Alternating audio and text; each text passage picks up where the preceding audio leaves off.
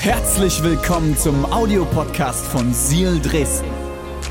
Wenn du Fragen hast oder den Podcast finanziell unterstützen möchtest, dann findest du uns auf sealchurch.de.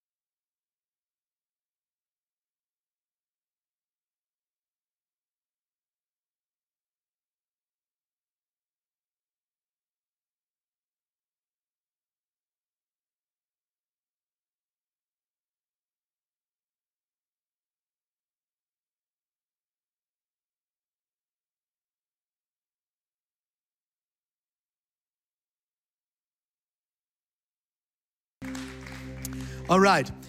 Wir befinden uns in einer Predigtserie, die habe ich letzte Woche gestartet. Wie Pech und Schwefel. Wir wollen sein, als Kirche miteinander unterwegs sein, wie Pech und Schwefel. Ich habe letzte Woche schon mal kurz gesagt, es hat nichts zu tun mit dem Bud Spencer-Film, äh, zwei wie Pech und Schwefel. Geht aber in eine ähnliche Richtung. Wir wollen zusammen unterwegs sein und uns gegenseitig ermutigen und miteinander vorwärts gehen.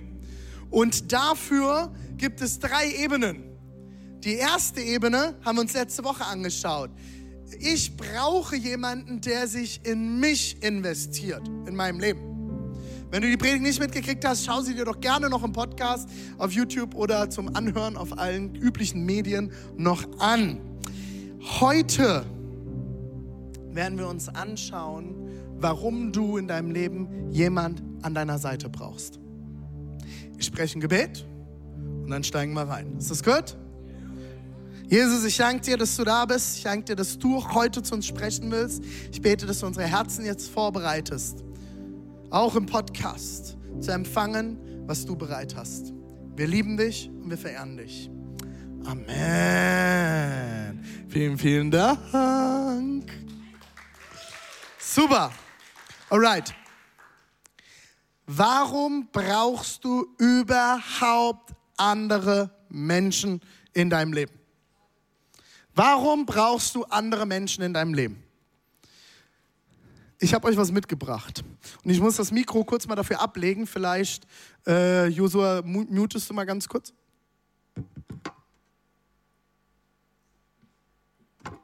Ich muss dazu nochmal sagen, ich wollte eigentlich ein Wetzeisen mitbringen, habe ich aber nicht mitgebracht. Ihr werdet gleich aber in der Bibelstelle sehen, warum das hier sogar noch besser ist. Ich habe jetzt zwei Messer. Und für alle, die jetzt sagen, René, das darf man nicht, das stimmt nicht. Ich habe meine Messer jahrelang, bis ich das perfekte Schleifmittel hatte, gefunden habe. Ich habe jetzt ein richtig geniales Ding, um meine Messer zu schärfen. Hatte ich früher nicht. Ähm, und dann habe ich die Messer so geschärft und es funktioniert. Achtung.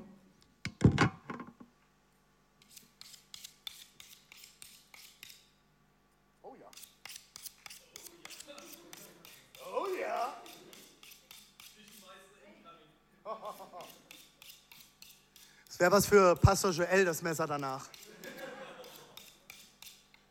Eigentlich müsste ich ihn nochmal hochholen zum Trainieren, oder? Wie damals. Willst du mal, ich, ich bring dir das mal bei. Bring dir das mal bei, Joel. Also, du brauchst einen Metallgegenstand, am besten, zum Beispiel, nee, andersrum, andersrum, ganz wichtig, du willst ja nicht die andere Klinge zerstören. Nein, so rum, so rum. Weil sonst machst du ja die Klinge kaputt. Und dann nimmst du dieses Messer und... Pastor René macht mich zu heiratsfähigem Material. Oh ja, oh ja. Steaks funktionieren mittlerweile. So kann es schon mal nicht funktionieren, jetzt bist du ja zu gerade. Du brauchst ungefähr einen 20 bis 45 Grad Winkel. Alle anderen, die jetzt was anderes wissen, können mich nachher korrigieren. Und du willst, ja, das bringt ja nichts. Das bringt nichts, dann machst du ein Loch in die. Ich, du, guck mal zu, pass auf. Du hältst mir mal das Mikro hin und ich erkläre. Du hast zum Beispiel, wenn du ein Wetzeisen hast oder ein äh, Schleifstein, du gehst, du willst ja die komplette Klinge, 20 Grad zack, einmal entlang und die andere Seite. Und du zerstörst alle, äh, äh, wie sagt man dazu, hier so, Riefen, genau, das habe ich gesucht, das Wort, äh, hier drin, ziehst die glatt und machst die Spitze, äh, die, ähm, die Klinge wieder scharf. Wahnsinn, oder? So, jetzt darfst du einmal, kriegst du das hin? Ha? Ha? Nee, das ist zu viel, das ist zu viel, das ist zu viel, das ist zu schräg, das ist zu schräg. So? Ja, 45 Grad war ein bisschen übertrieben von mir. 20 Grad ist perfekt. So? Ja, genau. Ah. Aber die komplette, du, komplett, komplett. Du willst ja die komplette, nicht zu schräg, genau, genau, jawohl, ja. jawohl. Also, man kann ihn heiraten, er kann Messer schärfen. ich finde, es gibt nichts Schlimmeres, als wenn man äh, äh, äh, wenn ich bei irgendjemandem zu Besuch bin und die, ich koche ja ganz gerne und dann ist immer wieder, René, kommst du zu uns, wir machen einen schönen Abend, aber du kochst, weil alle haben mittlerweile Angst, äh, wenn ich sie einlade, dass das Essen nicht passt, aber warum auch immer, ähm, zu viel über Essen geredet und wenn ich dann da stehe und ich will Tomaten schneiden und das Messer ist stumpf. Weil du, du, du zermatschst die Tomaten. Und wenn sie dann sogar schon sehr reif sind, ist es, dann hast du nachher nur noch so Tomatensoße. So, also ich zeige nochmal, wie das geht, okay, damit es alle gesehen haben. Die Schnellvariante. Okay? Und ich habe euch dazu einen extrem genialen Bibelvers mitgebracht, weil darüber schreibt die Bibel schon. Wie man Eisen durch Eisen schleift, so schleift ein Mensch den Charakter eines anderen. Ist das so genial? Genau wie dieses Messer, man testet es übrigens perfekt am Fingernagel, kommt da ein schöner kleiner, oh ja, nicht die Damen jetzt.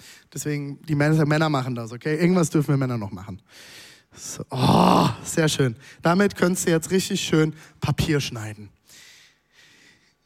Wie ein Eisen, wie man, wie man Eisen durch Eisen schleift, so schleift ein Mensch den Charakter eines anderen.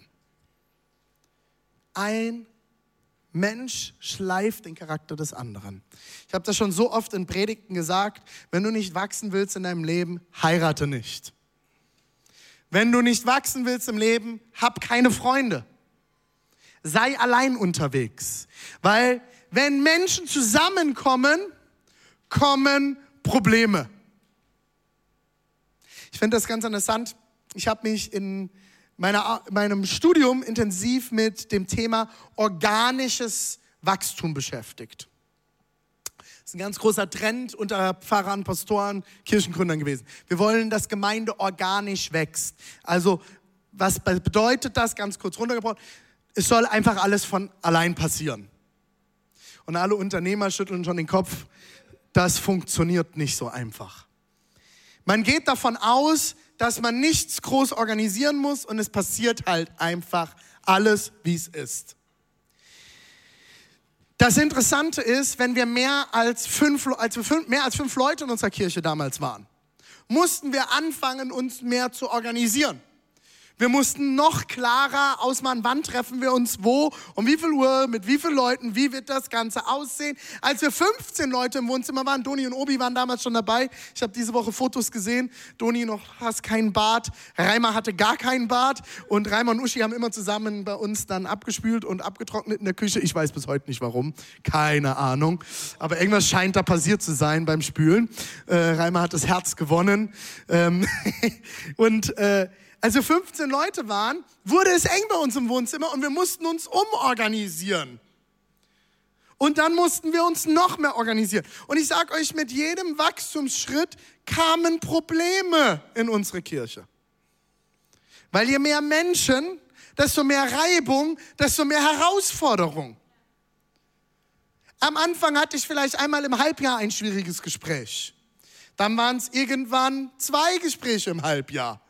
Mittlerweile fast wöchentlich irgendwas. Irgendwo ist was.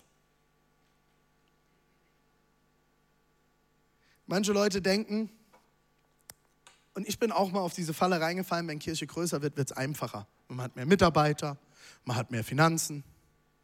Pustekuchen. Je mehr Menschen, desto mehr Herausforderungen. Und das, was ich mal mit 100 Leuten hatte, haben wir jetzt mit 600 bis 800 Leuten, also sechs bis achtmal so viel. Nur, dass ich es nicht mehr selber machen kann, weil ich jetzt Leute habe, die es machen müssen. Und dann gibt es Reibung. Menschen reiben sich aneinander. Du wirst miteinander herausgefordert. Katie nickt die ganze Zeit schon. Wie lange seid ihr verheiratet, Katie? Wie lange sind's? Du bist nicht KD, KD? KD guckt Andrea an, Mama, lange war so? 45 Jahre. Mensch, ihr habt euch schon geschliffen, ihr zwei. Ihr habt euch geschliffen, oder? Das ist mir ein so großes Vorbild. 45 Jahre Ehe. Zehn Jahre haben uns schon geschliffen. Mann, ich werde ich werd so toll mit in, 45, in 35 Jahren sein. man schleift sich, man reibt sich einander. Jeder Konflikt, jede Herausforderung hat das Potenzial, dass wir schärfer werden, dass wir vorankommen. Und das gilt nicht nur in Ehe, das gilt in Freundschaften und das gilt ganz besonders in Kirche. Warum kann man in Kirche so stark verletzt werden? Ich erlebe das immer wieder, dass Menschen in Kirche verletzt wurden, dass mir Menschen Geschichten erzählen, wo sie verletzt wurden in Kirche. Warum? Weil wir sehr persönlich miteinander unterwegs sind. Weil wir nicht an oberflächlichen Beziehungen interessiert sind in diesem Haus. Und jedes Mal, wenn ich persönlich werde, gehe ich die Gefahr ein, verletzt zu werden. Das Interessante ist ja, ohne Verletzung wird das Messer niemals scharf. Es muss etwas entfernt werden, damit dieses Messer scharf werden kann, oder? Es müssen, muss Metall entfernt werden. Und ich sage dir eins, so hart wie das klingt. Ich arbeite jetzt seit 15 Jahren für Kirche. Ich habe Burnout in der Kirche erlebt. Ich habe Menschen erlebt, die mich so sehr verletzt haben in Kirche wie nirgendwo anders.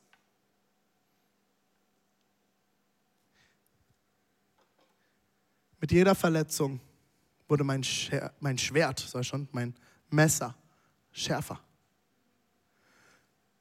Ich habe die Entscheidung, bitter or better. Bitter oder besser.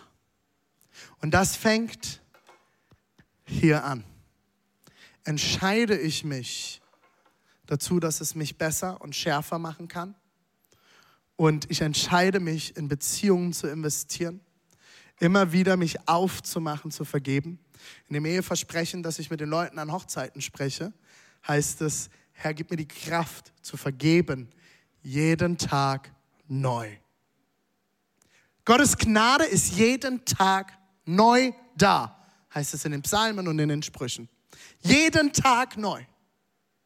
Und diese Gnade ist nicht nur für dich da, wenn du einen Fehler gemacht hast, sondern Gottes Gnade ist auch dafür da, dass du vergeben kannst.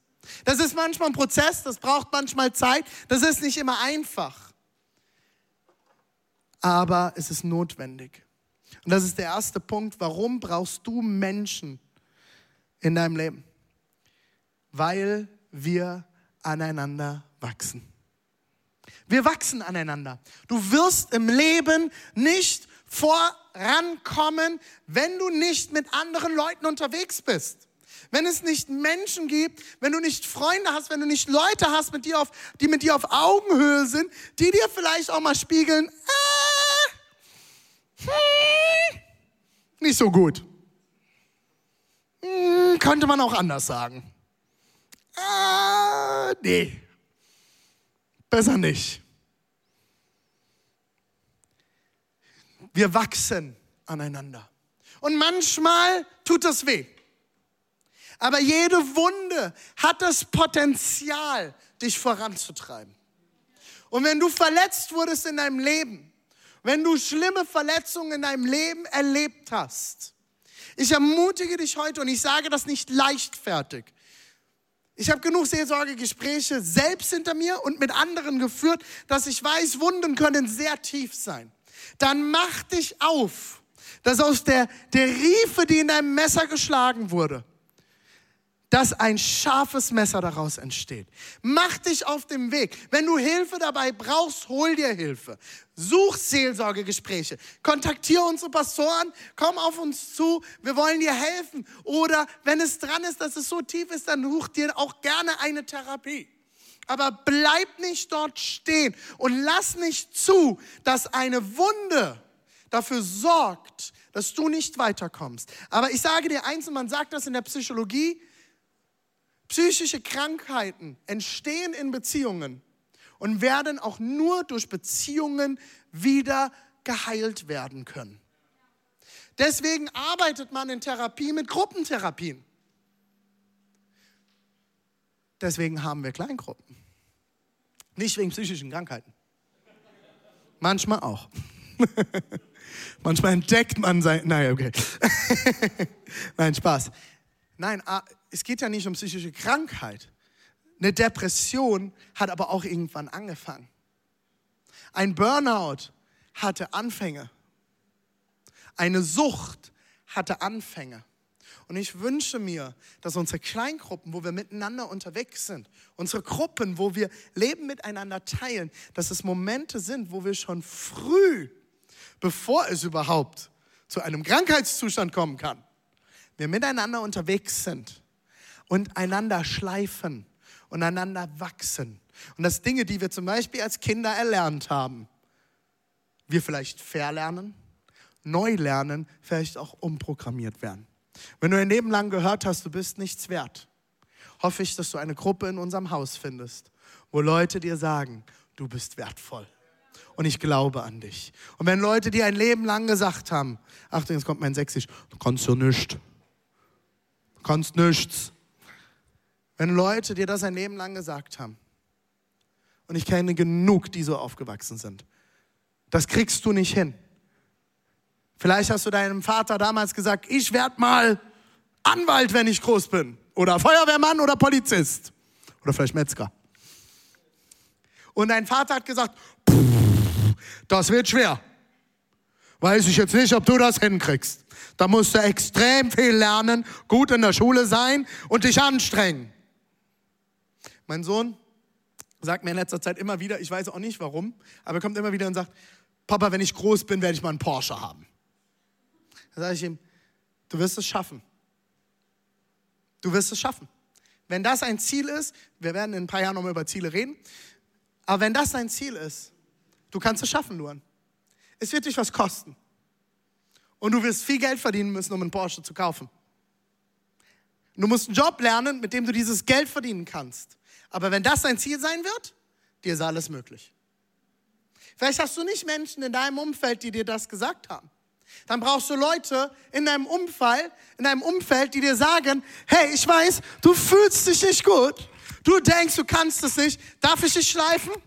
Darf ich dir sagen, hey, du bist da ganz schön stumpf an der Stelle. Wenn du die Tomate jetzt versuchst zu schneiden, wirst du nur Hackfleisch daraus machen. Und du willst vegetarisch leben, das funktioniert nicht. Dann kannst du nicht eine Tomate in Hackfleisch verwandeln. Du willst Tomaten, okay? Und du willst sie schön schneiden. Dann brauchst du ein scharfes Messer. Darf ich dich schleifen und dir sagen, hey, du kannst es schaffen? Du kannst das schaffen. Durch Jesus ist dir das möglich. Gott hat dir alles gegeben, was du brauchst. Wenn du ihm nachfolgst und ihm vertraust und dein ganzes Leben Jesus unter allen Umständen hingibst, kannst du scharf werden und du kannst das erreichen. Vielleicht kämpfst du mit irgendeiner Sucht. Vielleicht kämpfst du mit einer Essstörung. Ich hoffe, du hast Leute in deinem Leben auf Augenhöhe, die an dich glauben und die dir helfen, dass dein Messer wieder scharf wird. Vielleicht sagst du jetzt, René, okay, das sind jetzt alles so Riesendinger. Ich habe ja eigentlich relativ alles gut im Griff. Also entweder bist du noch nicht verheiratet oder ihr seid noch nicht ganz ehrlich in eurer Ehe. Und das heißt nicht, dass ihr immer streiten müsst. Aber wenn wir in unserer Ehe wirklich ehrlich miteinander sind, werden Herausforderungen kommen. Bei mir, kann, mir kann niemand erzählen, wenn du mit 25 geheiratet hast, hast du 25 Jahre ohne den Partner gelebt. Und der andere wahrscheinlich auch. Das heißt, es kommen zweimal 25 Jahre zusammen. Und ihr denkt, innerhalb von einer Hochzeitsnacht ist alles geritzt und es funktioniert einfach. 25 Jahre Prägung, einfach über Bord geworfen und jetzt seid ihr eins. Vielleicht körperlich, aber seelisch ist ein Weg. Und es kommen Dinge in unser Leben, wo wir uns immer wieder auf den Weg machen müssen. Und ich hoffe, du hast Leute in deinem Leben, die dir helfen, scharf zu werden.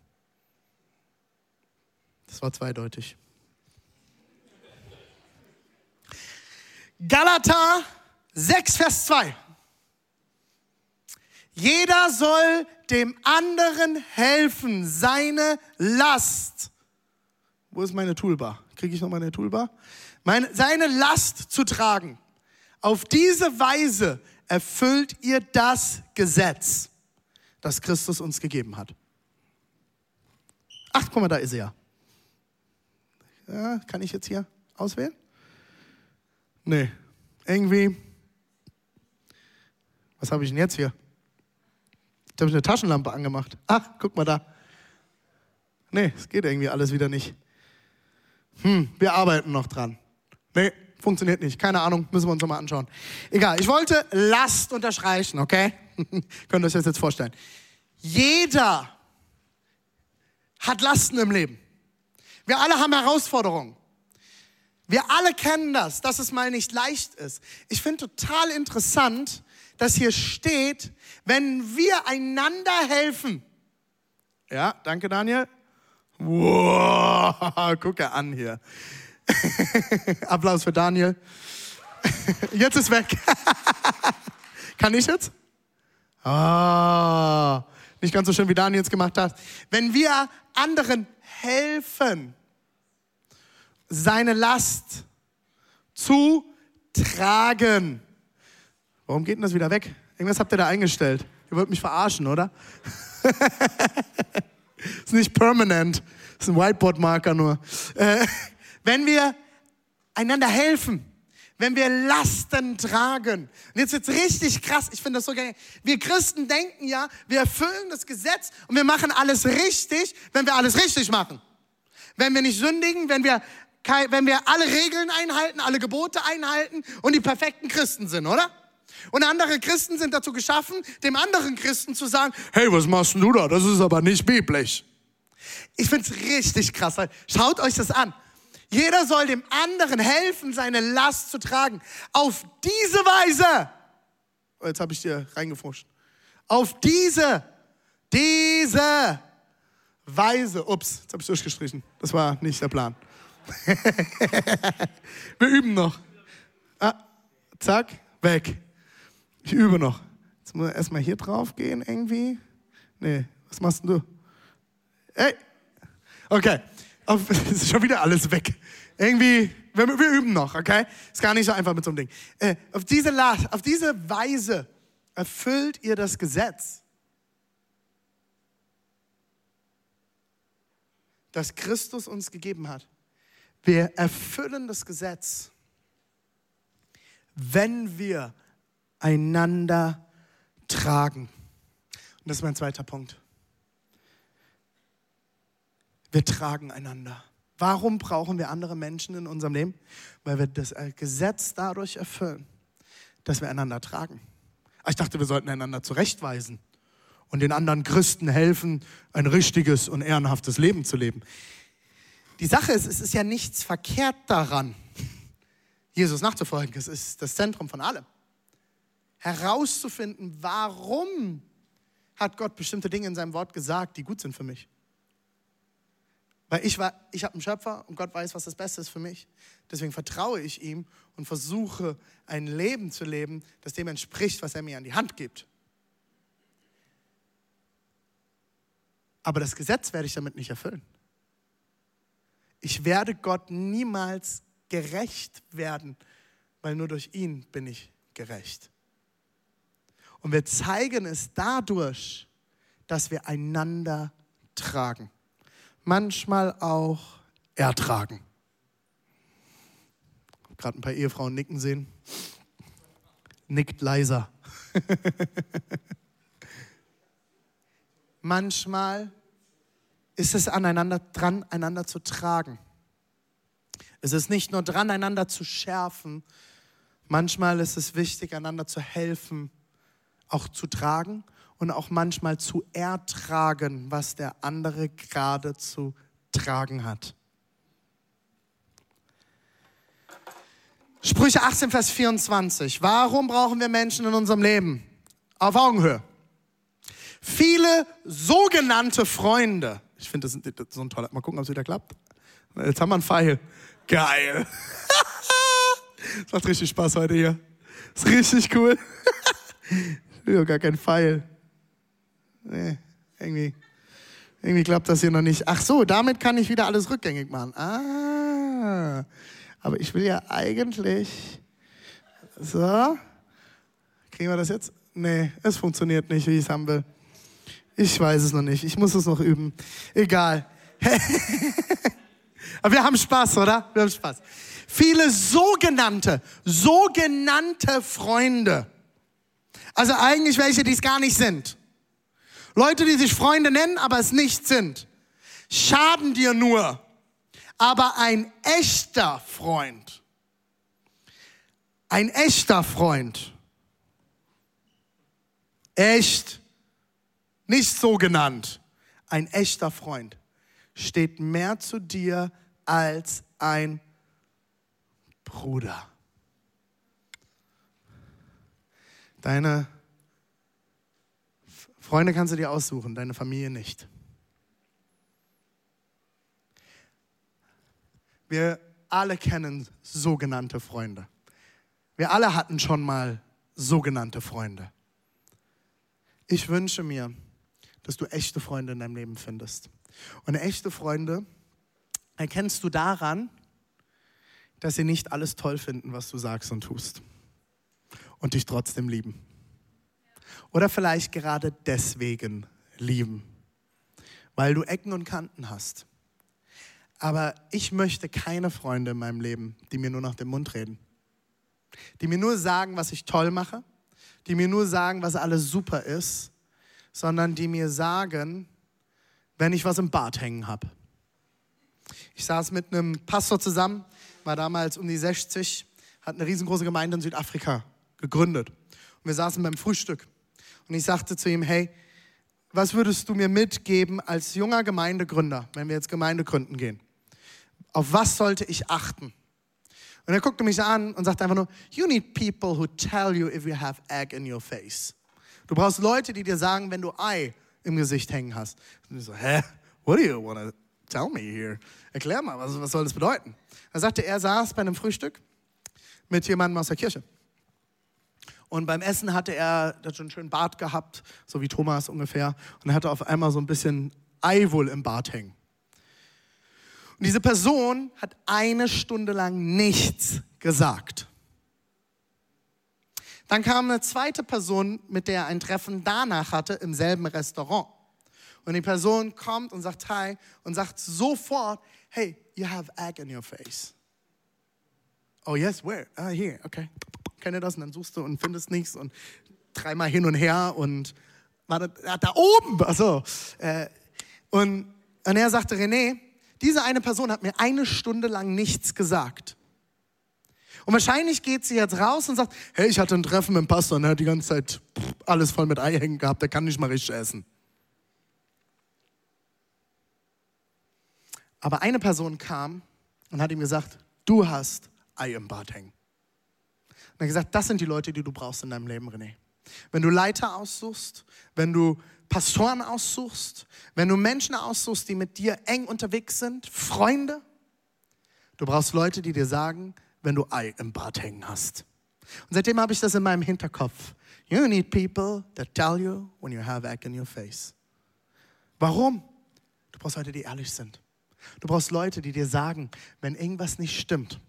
Und wir haben letzte Woche haben wir uns lange den ganzen Tag mit unserem ähm, äh, Kirchenberater, unserem Coach Alex Landmann getroffen mit dem ganzen Team. Haben wir zu Hause bei uns gesessen und gegessen und getrunken und ganz, ganz viel geredet und diskutiert. Und ich habe es geliebt. Äh, Pastor Joel war natürlich auch dabei. Und wir haben gerungen, wir haben diskutiert. Gesagt, hey, da stehen wir gerade. Wie kommen wir dorthin, wo wir hinwollen? Was beschäftigt uns gerade? Was, was ist los? Und haben gerungen. Und dann wurde es auch mal, hey, aber was denkst du dazu? Nein, nein, nein, das sehe ich nicht so. Aber du hast und, und hin und her. Und es, es wurde, ich liebe das, wenn wir auch mal diskutieren und wenn es auch mal reibt. Weil ohne Reibung wird es nicht warm. Und ich mag es warm. Ich mag keinen Winter. Und ohne Reibung wird das Messer niemals scharf werden.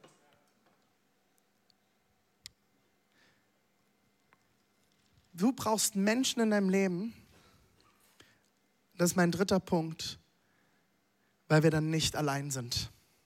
Du brauchst Leute, die dich mehr tragen als ein Bruder die dich schleifen, die mit dir unterwegs sind, die ehrlich sind mit dir, aber auch, weil wir nicht dafür geschaffen sind, allein zu sein. Und jetzt kommt's. Weißt du, wie ich all das nenne? All diese drei Punkte, was das ist? Und ich weiß, einige sitzen jetzt schon da und denken, ja, habe ich schon hundertmal gehört, René, hast auch schon mehrmals drüber gepredigt, ich komme seit fünf Jahren her, bin seit sieben Jahren dabei. Alter Hut kenne ich. Aber warum predigst du das heute? Es ist doch gar kein Kleingruppenstart. Das machst du doch sonst immer, wenn Kleingruppenstart ist. Weißt du, wie ich all das nenne? All das nenne ich Kirche. Das ist Kirche. Das ist für mich Kirche. Wenn wir aneinander wachsen, wenn wir einander tragen und wenn wir zusammen nicht alleine unterwegs sind sondern zusammen. Und genauso sagt Jesus das auch in Matthäus 18, Vers 10 zu seinen Jüngern. Denn wo zwei oder drei versammelt sind in meinem Namen, da bin ich mitten unter ihnen. Er sagt nicht, wenn du morgens alleine deine stille Zeit hältst. Nichts verkehrt daran. Lese Wort Gottes. Bete. Ist alles richtig. Aber er sagt nicht, wenn du alleine betest wenn du jeden Tag dreimal das Vaterunser betest, wenn du alles richtig machst, bin ich mitten unter dir. Nein, er sagt, wenn zwei oder drei in meinem Namen zusammenkommen. Wir leben so im Individualismus heute, dass wir, jeder muss individuell sein und immer alleine und ich krieg das schon irgendwie hin, dass wir vergessen, dass der Mensch für Gemeinschaft geschaffen ist und dass Jesus uns gesagt hat, wenn zwei oder drei in meinem Namen versammelt sind, bin ich mitten unter ihnen. Wir sollen gemeinsam unterwegs sein. Das nenne ich Kirche. Ein Vers, der mich seit wir diese Kirche begonnen haben, immer wieder beschäftigt und den ich an verschiedensten Stellen auch immer wieder schon verwendet habe, möchte ich euch heute nochmal vorlesen. Vergrößere dein Zelt. Spanne die Zeltdecken weiter aus. Das ist mein Lieblingsteil da drin. Spare nicht für alle Schwaben. Spare nicht. Verlängere die Seile und schlag die Pflöcke fest ein. Vergrößere dein Zelt. Unsere Kirche ist seit wir existieren immer gewachsen. Immer. Wir haben in Leipzig gestartet. Wir haben gestern mit unseren Nachbarn zusammengesessen und was zusammen getrunken. Und irgendwann um elf guckt er mich an und sagt, wie macht ihr das eigentlich mit dieser Kirche? Ich verstehe das nicht. Und dann haben wir so ein bisschen rumgewitzelt, wir sind ja die Sekte und hin und her. Das ist dann immer wieder für Leute, die uns natürlich nicht kennen, ist das total spannend, weil es in Deutschland nicht normal ist, Freikirchen zu haben. Überall in der Welt ist es normal, dass es tausend verschiedene Kirchen gibt. Und äh, da haben wir auch gewitzelt, weil sie haben uns gesehen, wie wir mit unserem Team diese Woche bei uns auf der Terrasse gesessen haben. Und wir haben schon irgendwann so eine Scherzrunde gemacht. Äh, unglaublich lustig, weil wir haben ja diskutiert und ich habe mir gedacht, so, was denken denn die Nachbarn, wenn die uns da jetzt hören und wenn die uns da sitzen sehen und was wir reden? Und dann haben wir gesagt, Tagesordnungspunkt Nummer drei, gemeinsamen Tod planen. Und dann sagte jemand, habt ihr, habt ihr das mitgekriegt, habe ich gesagt, ja. Nein, haben wir nicht, aber so dieses, die Leute denken ja, das ist ja alles total crazy und verrückt, was wir hier machen und wir sind eine Sekte und alles mögliche. Und wir saßen zusammen, ich gesagt, wir sind eine ganz normale Kirche. Wir finanzieren uns über Spenden, wir haben, wir haben keine Mitglieder bei uns, jeder kann kommen, wann er möchte, wie er möchte, wir kontrollieren niemand etc. Haben wir uns darüber ausgetauscht. Und dann fing er an, ja, aber es ist total krass, ihr seid ja jetzt nicht mehr nur noch in Leipzig. Wann habt ihr denn angefangen? Ich sage, vor acht Jahren. Und ihr seid jetzt in Leipzig, Halle, Erzgebirge und Dresden? Wie habt ihr das hingekriegt? Dieser Vers begleitet mich, seitdem wir diese Kirche gegründet haben. Vergrößere dein Zelt. Ich will das, was ich vorhin gesagt habe, was Kirche ist, einander, aneinander zu wachsen, einander zu tragen, nicht alleine zu sein. Ich möchte, dass das mehr Menschen erleben können. Ich möchte, dass es mehr Menschen gibt, die scharf werden, die besser werden und nicht bitter. Ich möchte, dass Menschen wachsen können und das wird nur funktionieren, wenn sie Gott in ihr Leben bekommen. Wenn sie Gott erleben, wenn sie seine Liebe erleben, wenn sie erfahren, wie genial Gott sie geschaffen hat und was Gott alles für sie getan hat und wenn sie ihm nachfolgen, dass da so viel Gutes drinsteckt. Deswegen vergrößere dein Zelt. Spare nicht. Das heißt jetzt nicht, dass wir nicht weise sein dürfen und auch Rücklagen bilden dürfen. Aber es geht darum, nimm das beste Material. Spar nicht. Kauf nicht das billige Seil, das übermorgen wieder kaputt ist. Kennt ihr den Satz von der Oma? Wer billig kauft, kauft zweimal. Darum geht's hier. Darum geht's hier.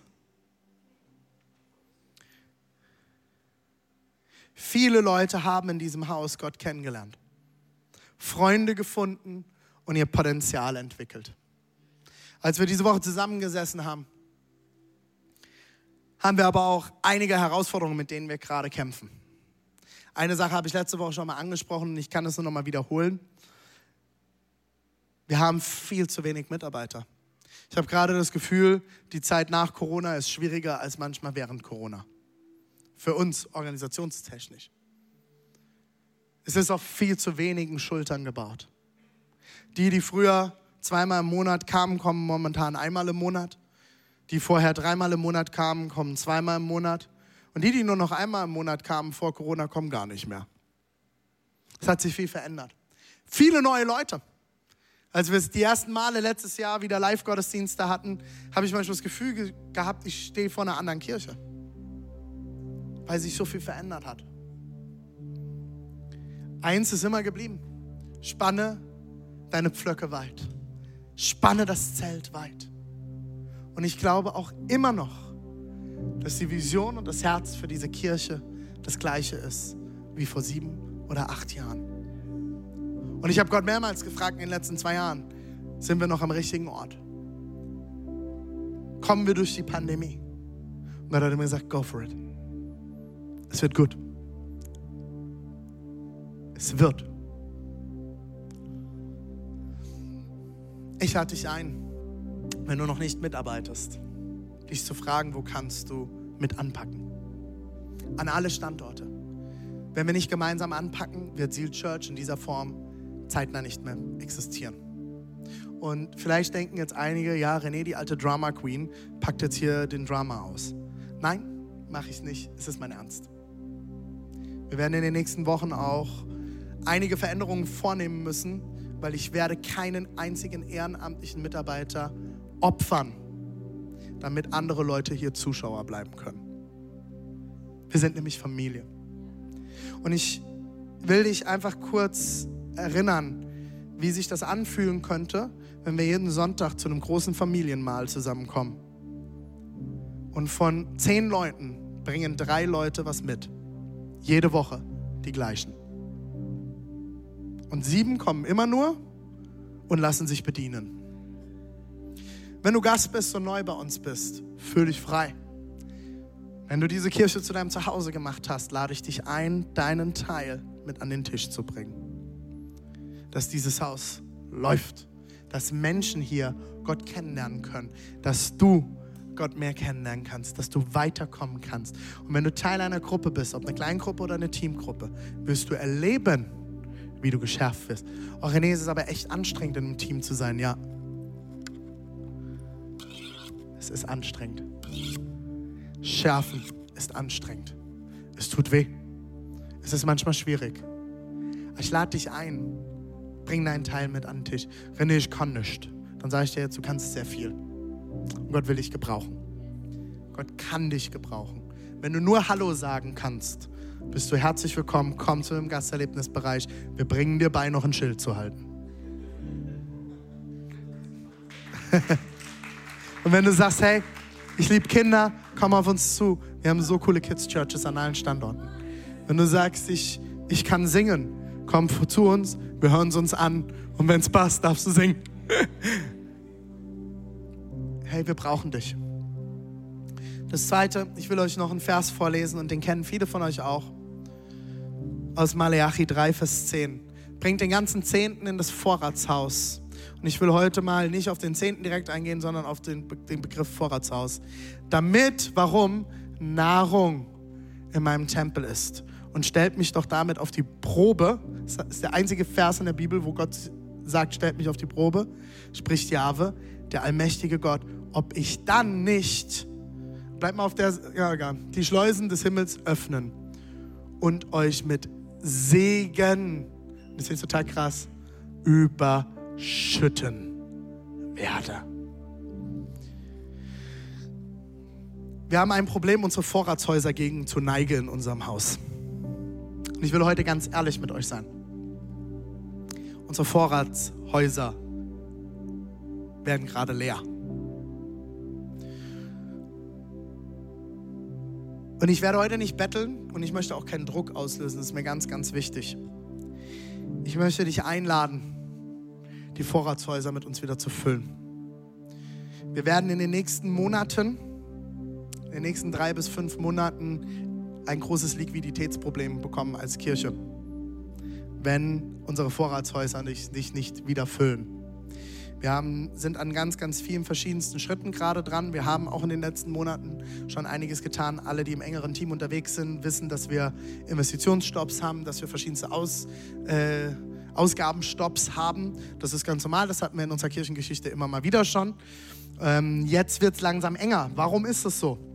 Haben wir schlecht gewirtschaftet? Nein, wir haben sogar sehr gut gewirtschaftet die letzten Jahre. Wir konnten uns nämlich gute Rücklagen aufbilden, äh, aufbauen. Deswegen schaffen wir es auch gerade so, wie wir es schaffen.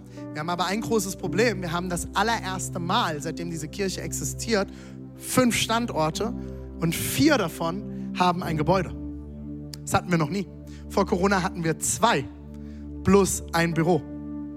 Das heißt, wir haben drei Mieten zahlen müssen. Mittlerweile zahlen wir fünf Mieten.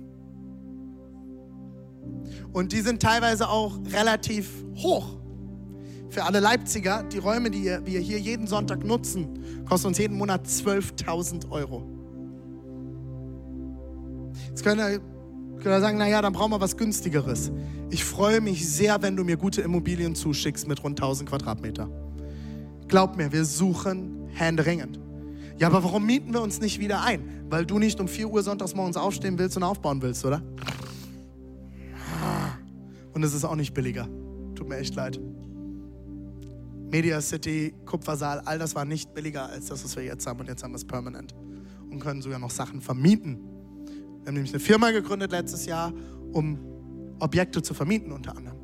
Machen wir auch schon. Wir werden dieses Jahr noch mit einem Airbnb hier in Leipzig starten.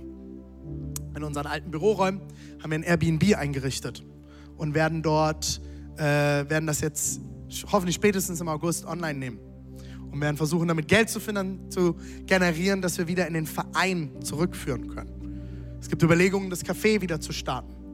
Wir sind gerade in verschiedensten Beratungen. Mein Traum wäre es, in den nächsten fünf Jahren einen Campus zu bauen, an dem wir eine Schule haben, an dem wir Kindergärten haben, an dem wir ähm, äh, Shared Offices haben, an dem wir ein Jugendzentrum unterbringen können an dem wir eine Event Hall haben, die die geilste und beste Event Hall wird in der Region und das multiplizieren zu können über verschiedenste Standorte und Städte und damit Geld zu generieren und Dinge zu finanzieren und dass wir nicht mehr nur noch von Spenden abhängig sind. Wir arbeiten am viel. Ihr habt heute gesehen, wir machen die Dankesparty. Wir haben händeringend nach Veranstaltungsorte gesucht, wo wir mit rund 300 Leuten feiern können. Das günstigste Angebot, was wir hatten, was funktioniert hätte, wäre 4000 Euro gewesen. In der Anbetracht unserer Situation haben wir gesagt, okay, wir können keine 4000 Euro dafür ausgeben. Das kann ich gerade nicht rechtfertigen. Nur damit wir einen Raum haben. Hier dürfen wir nicht, wegen einer bestimmten Personengrenze, die wir hier in den Räumen haben. Aber in Halle haben wir die nicht. Das bedeutet, dass wir fahren müssen, liebe Leipziger. Die Dresdner zehn Minuten weiterfahren müssen und die Erzgebirge auch ein paar Meter weiterfahren müssen. Aber wir haben direkt den Hauptbahnhof vor der Haustür, an der Location in Halle. Und es kostet uns keinen Cent mehr als das, was wir sowieso monatlich schon zahlen. Wir schauen gerade an allen Stellen, wo können wir gut einsparen. Wir gehen in Vertragsverhandlungen nochmal mit den Locations, die wir haben. Können wir irgendwo hier noch was einsparen? Gibt es eine Möglichkeit? Aber am Ende werden wir nicht darum herumkommen, dass wir gemeinsam die Vorratshäuser füllen. Und damit wir auf Dauer schwarze Zahlen schreiben wieder. Und ich weiß, es sind einige Leute neu dazugekommen in den letzten Monaten.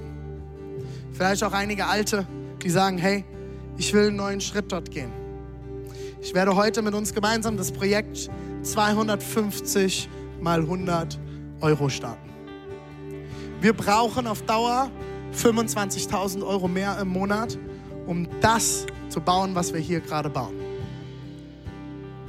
Wenn ich das auf Dauer nicht zusammenbekomme, werden wir Probleme kriegen, unsere Gehälter zu zahlen. Wir haben mittlerweile 24 Leute, die Gehälter bekommen.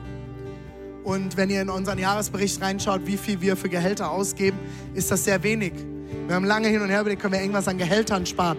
Das Problem ist, den Preis für das, was wir tun, zahlen momentan die Angestellten. Weil unsere Angestellten werden noch nicht so bezahlt, wie ich mir das eigentlich wünsche. Weil es nicht möglich ist. Und wenn ihr einen Pastor, eine Pastorin habt in eurem Standort, das kostet Geld. Pastor Joel, Pastorin Dana, Pastor David und Pastorin ähm, äh, Yeshi müssen auch von was leben. Und das ist unsere Verantwortung. Deswegen steht, geh, geh kurz noch einmal zurück, Daniel, bitte. Geh nochmal zu dem Vers, zur ersten Seite vom Vers. Ja, die Striche sind schon mal da. Das große Problem ist, und deswegen schreibt, äh, schreibt der äh, Prophet Malachi das hier auch, bring den ganzen Zehnten, den zehnten Teil deines Einkommens in das Vorratshaus, damit Nahrung in meinem Tempel ist. Wisst ihr warum? Weil von den Vorratsräumen haben die Priester gelebt. Die Priester haben tagtäglich den Dienst getan im Haus. Momentan zahlen unsere Angestellten einen sehr hohen Preis, weil alle Angestellten arbeiten zu einem immensen Teil immer noch ehrenamtlich zusätzlich hier. Auf freiwilliger Basis. Aber ich möchte nicht, dass das auf Dauer so bleibt. Und es ist auch okay, wenn wir merken, wir schaffen das nicht, dann werden wir Locations kündigen müssen. Dann werden wir nicht mehr hier sein können. Dann müssen wir vielleicht ins Knicklicht zurück und werden dann vier Gottesdienste machen müssen. Keine Ahnung. Ich hänge nicht an den Räumen. Aber ich glaube, dass der Vers, den Gott uns damals aufs Herz gegeben hat, spann das Zelt, das Zelt weit. Setze die Flöcke weit. Lebe Exzellenz, spare nicht. Dass das was ist, was Gott uns aufs Herz gelegt hat damals. Und immer wieder und immer wieder und auch diese Woche, als ich vorbereitet habe, ich war wirklich, ich habe ich habe das letzte Wochenende, das Pfingstwochenende, ich war so frustriert. Ich habe vor Gott ge ge gelegen und war frustriert. Ich hatte Tränen in den Augen. Ich habe gesagt, Gott, das kann nicht wahr sein. Jetzt sind wir durch Corona durchgekommen, haben jedes Jahr was in unseren Topf zurücklegen können. Und jetzt sollen wir kaputt gehen nach Corona? Ist das dein Ernst? Und ich sage euch, ich weiß, es ist wirtschaftlich gerade sehr schwierig. Ich war gestern einkaufen, ich weiß, was das bedeutet. Für einen Einkauf, wo wir sonst 60 Euro gezahlt haben, habe ich gestern 90 gezahlt. Ich bin fast von, aus den Latschen gekippt an der Kasse. Ich weiß, was das bedeutet. Aber ich sage euch eins, Deborah und ich werden heute den ersten Dauerauftrag einrichten und einer von den 250 mal 100 sein. Wir werden auch erhöhen. Wir werden einer von den 250 sein. Das heißt, ich brauche noch 249. Und ich lade euch ein, an allen Standorten, egal von wo du zuschaust, auch online. Wenn du den Podcast nachher hörst und sagst, hey, ich will das hier ermöglichen, was hier läuft. Ich finde es so genial, was ihr in dieser Region tut. Ich lade dich ein, Gott zu fragen, ist es dran, dass du einer der 250 mal 100 wirst? Du kannst gerne den QR-Code scannen jetzt mit deinem Handy oder den Link hier unten bit.ly slash 250 mal 100 kannst du eingeben in deinem Browser und du landest auf einem Formular. Und uns würde es extrem helfen, um zu planen und zu wissen, wo stehen wir gerade. Was kannst du dazu geben? Gibst du 100? Kannst du, ich kann nur 50 geben, ich kann nur 25 geben. Vielleicht tust du dich mit zwei Freunden zusammen und ihr sagt, zusammen geben wir 100. Ihr legt in eurer WG vielleicht zusammen oder ihr geht zweimal im Monat Blut spenden. Es wird gerade überall Blut gebraucht. Die Blutkonserven gehen zu Ende und sagst, das Geld gebe ich direkt weiter. Kein Problem. Tu es, legt euch zusammen. Selbst wenn du nur 10 Euro geben kannst und du sagst, ich kann noch 10 Euro mehr geben. Jeder Euro hilft uns momentan. Mir wird es mega helfen und im Steve wenn du das scannst und wenn du ausfüllst, wenn du sagst, ich will einen Teil mit an den Tisch bringen, damit andere Leute wachsen können, einander tragen können und nicht alleine sind. Dass wir gemeinsam unterwegs sind auf Augenhöhe. Dann trag dich ein und lass uns zusammentragen. Gott hat einen Plan für dieses Haus. Und ich bin zuversichtlich, dass er uns versorgen wird, weil er es jedes Jahr getan hat. Aber der Kanal, wir können alle auf die Knie gehen und sagen, Gott, schenke irgendwoher Geld. Der Kanal für dieses Haus sind wir. Bist du und bin ich. Und ich lade dich ein. Komm vor Gott, frag dich, was ist dran, was kannst du geben. Wir werden auch heute unseren Dauerauftrag auf 100, um 100 Euro erhöhen und wir werden zusätzlich zu dem, was wir für Herz für die Kirche momentan zurücklegen, im November, wir legen jeden Monat Geld dafür zurück. Wir werden, weil ich mir das Ziel gesetzt habe, jedes Jahr mehr zu geben als im Vorjahr, mir direkt den Dauerauftrag erhöht. Das ist mein Herz. Ich will hier bin genauso hier Teil davon, auch finanziell. Und wir werden jetzt zusätzlich 100 Euro mehr geben. Und ich hatte dich ein, frag Gott, was ist bei dir dran? Teile es uns gerne mit und ich würde mich freuen und bin jetzt schon dankbar für alles, was wir zusammentragen werden. Wenn du sagst, du kannst 200 Euro mehr geben, 300, 400, 500, freue ich mich natürlich umso mehr, weil es unsere Last gemeinsam kleiner macht.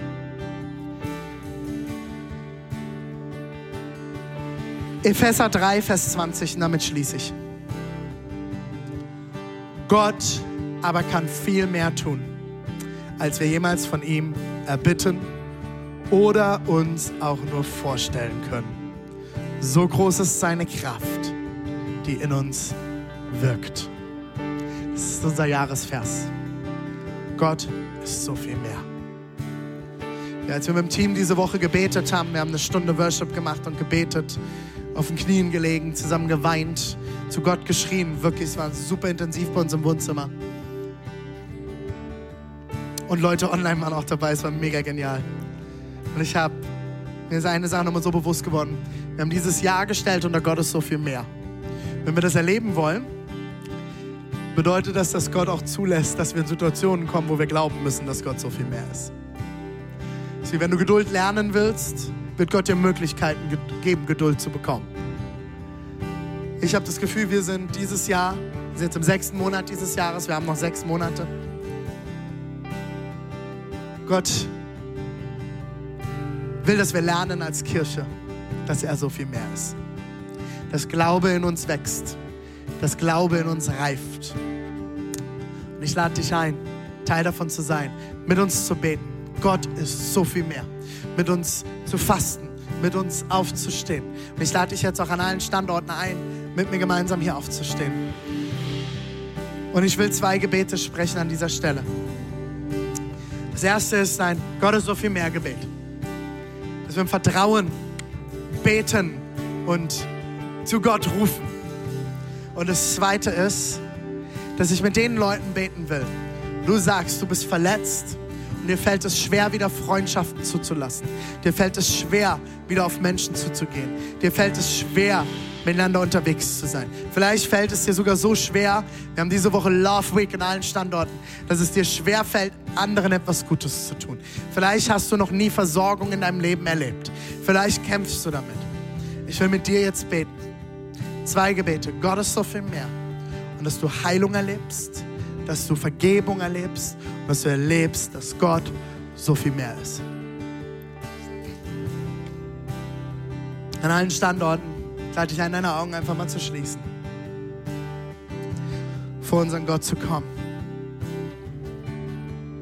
Jesus, ich danke dir, dass du so viel mehr bist dass du ein Gott bist, der so viel mehr für uns bereit hat.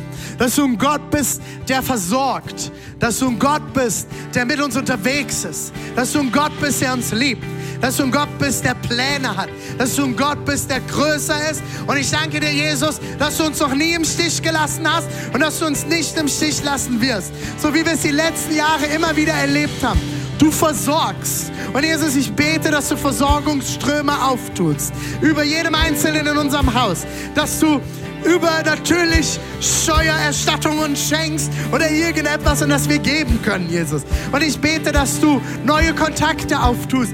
Ob in USA zu neuen Partner-Churches, ob in Deutschland, ob zu anderen Leuten, Jesus, dass du deine Schleusen öffnest.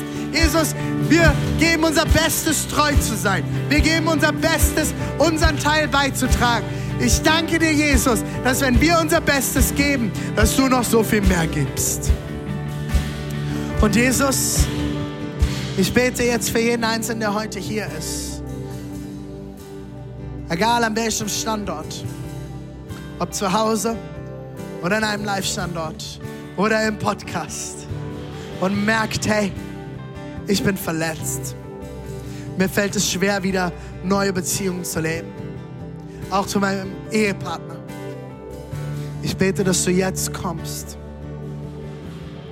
Ich bete, dass du jetzt kommst, Heiliger Geist. Dass du jetzt kommst mit Heilung.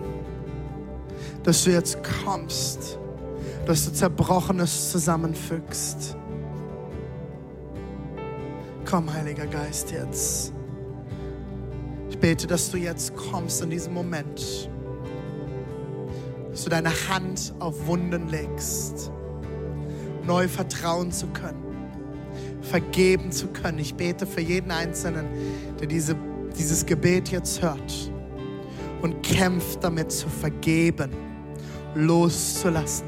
Ich bete, dass deine Vergebungskraft jetzt kommt, dass deine Gnade jetzt kommt und sich ausbreitet diesem Moment, Jesus. Komm, Heiliger Geist. Jesus, ich bete, dass du jetzt kommst und dass du Zerbrochenes zusammenfügst, dass du Ströme der Liebe jetzt fließen lässt.